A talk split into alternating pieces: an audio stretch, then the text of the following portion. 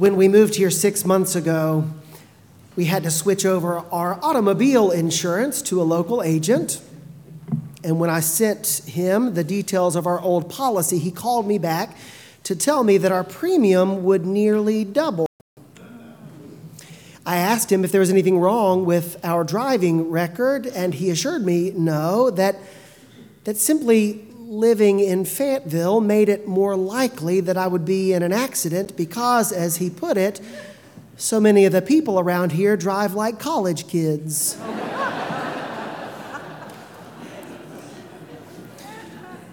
Speeding, following too close, running red lights, those are habits that would be dangerous for most of us drivers, but for those so confident in their ability to remain hyper vigilant and avoid an accident even as it unfolds in front of them, which is to say, males between the ages of 16 and 25. for them, such is the way they drive, and the rest of us hope to be insured when we hit them. Dave Barry, the humorist, once wrote The one thing that unites all human beings, regardless of age, gender, religion, economic status, or ethnic background, is that deep down inside, we all believe that we are above average drivers. and he's right. Nobody thinks she's a bad driver. Nobody. Similarly, every parent I've ever met is convinced that his child is special. Everyone is convinced that she or he deserves a raise. And no one believes that she or he is going to hell.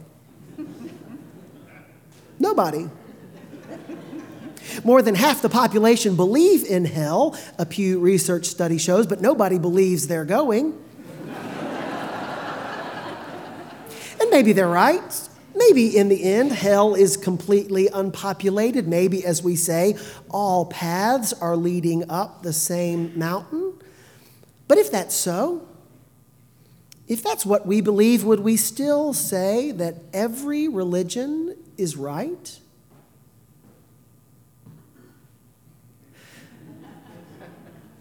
Today we celebrate the conversion of St. Paul the Apostle. But we're not here to celebrate his conversion from one Abrahamic tradition to another. We're here to celebrate his faithfulness, a faithfulness which made it possible for him to leave the path he was convinced was God's will for his life and accept the path that God showed him was unfolding right in front of him a faithfulness that made it possible for Paul to let go of his own will and be conformed to the divine will. There's no doubt that Paul was faithful, that Paul was devoted to God for his whole life. We heard what he wrote in his letter to the Galatians I advanced in Judaism beyond many among my people of the same age, for I was far more zealous for the traditions of my ancestors. Paul was devoted, and it was that devotion, that commitment, that led him to believe he was doing the right thing. As he explained to King Agrippa, indeed, I myself was convinced that I ought to do many things against the name of Jesus of Nazareth, and that's what I did. The religious fervor became the justification for his actions, even actions that led to the deaths of other people. Isn't it funny how people who use the name of God as the reason for their behavior always seem to act with unquestioned confidence? Yet, right in the middle of it, in the middle of Paul's quest, in the middle of that certitude, God showed up and revealed something different, turned everything around, made it all new. How was that possible? How is it possible that the one who was determined, who was convinced, so convinced that he would even murder people in God's name, how is it that he was able to hear God tell him to go in another direction? How does that work?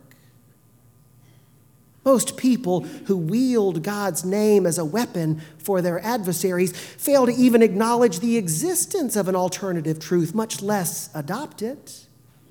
How did Paul hear God's words those day, that day? Because in Paul something was different. There was more to Paul than blind anger drunk on religious determination. Paul was faithful. Paul was faithful to the same God, to Jesus God. Paul was faithful beyond his conviction. Paul was faithful in a way that made it possible for God to show up and, and reveal to him something he never expected, which is to say that Paul was faithful, faithful enough that even though he was convinced he was right, he held open the possibility that he might be wrong. Isn't that faithfulness? Isn't faithfulness believing that God's will is more important than what we think is right?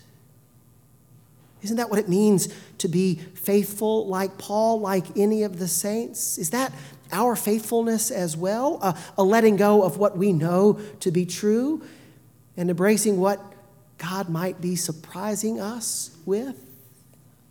Or are we chasing in God's name after a right of our own creation?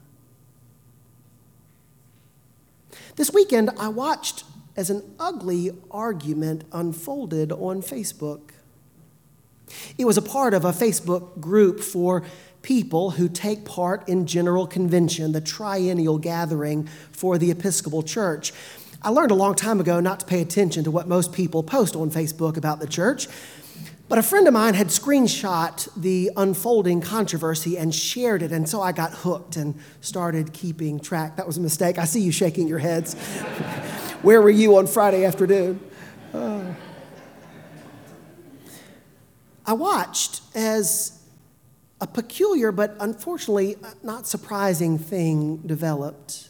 Because, as is true in any online encounter, that gap between a real person and that person's virtual self becomes the space where hatred and resentment breed. And that's what happened here. Someone posted, as is not all that uncommon for the General Convention's Facebook group, someone posted a politically charged article that took exception with the religious practices of the Vice President of the United States. A lot of people liked that article. People shared their comments about the closed mindedness of others. But one, one brave Episcopalian didn't like what she had read. She didn't like it that her church was speaking ill of a man whose politics and religious identity she admired, and she must have known the kind of reaction she would get in this particular group, but that didn't stop her because she felt strongly about it and she wanted to be heard. Now, she used language about the two edged sword of God's word and, and casting out evil in Jesus' name, words that that I try to avoid if at all possible. But even though she was pointed and uncompromising, she was faithful.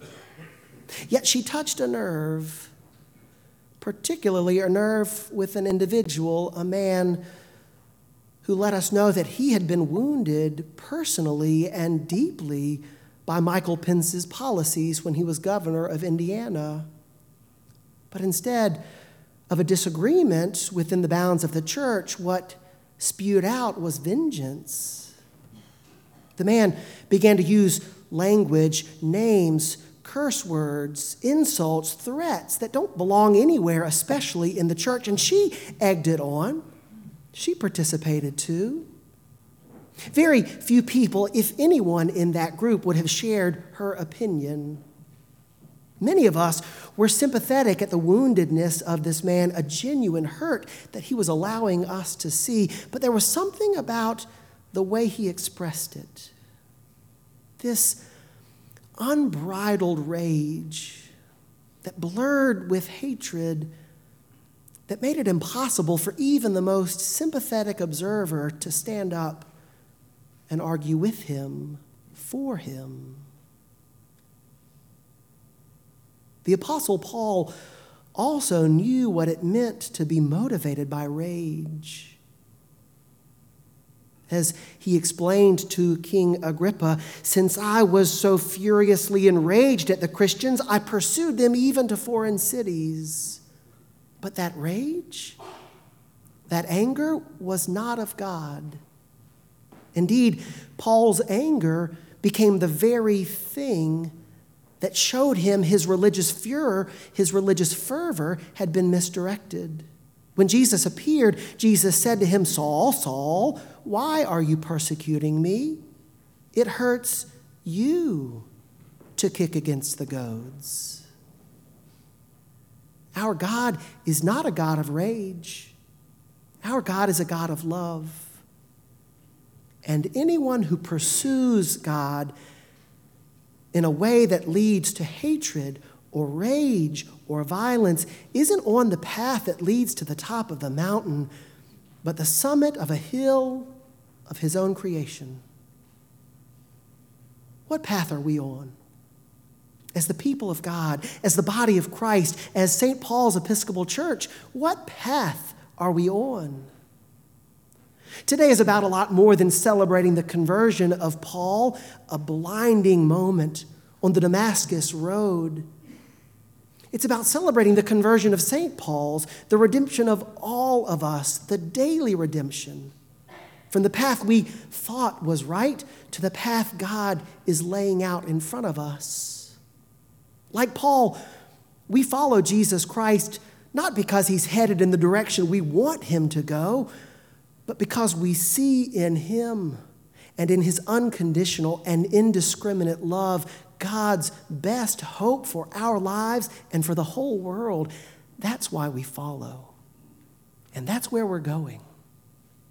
May that love be at the center of who we are and everything we do, now and always. In the name of God, Father, Son, and Holy Spirit. Amen.